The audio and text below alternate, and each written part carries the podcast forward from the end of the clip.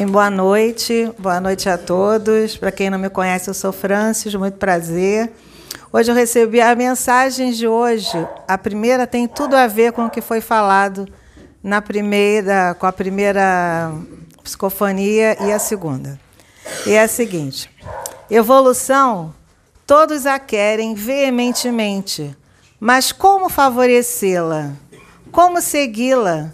Como fazê-la acontecer? Entretanto, ela acontece sem procura, sem favorecimento, sem força.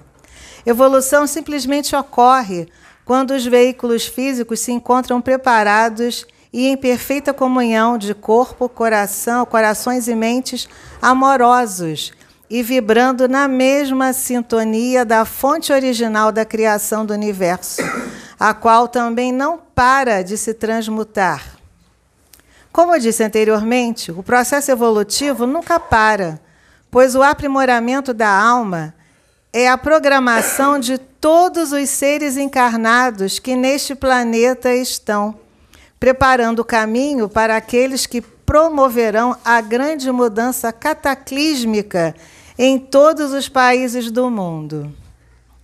Há miríades de seres de escola orquestrando esta mudança intuindo aos que já despertaram para a necessidade da reforma íntima.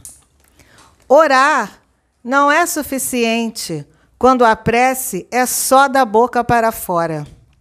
A transmutação precisa vir de dentro, com consciência e convicção de que somos todos um com o Pai.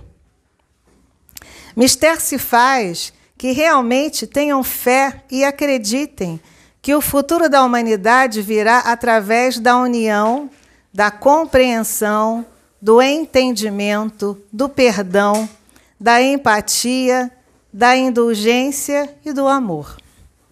Amar é perdoar, é ajudar é, e ter humildade.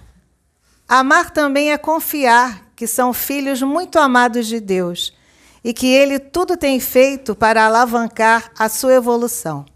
No entanto, o livre-arbítrio é só seu. Logo, só depende da escolha do caminho que decidirem seguir: luz ou trevas. Reflitam bem, porque a semeadura é livre, mas a colheita é obrigatória. Mensagem de um falangeiro de Miguel.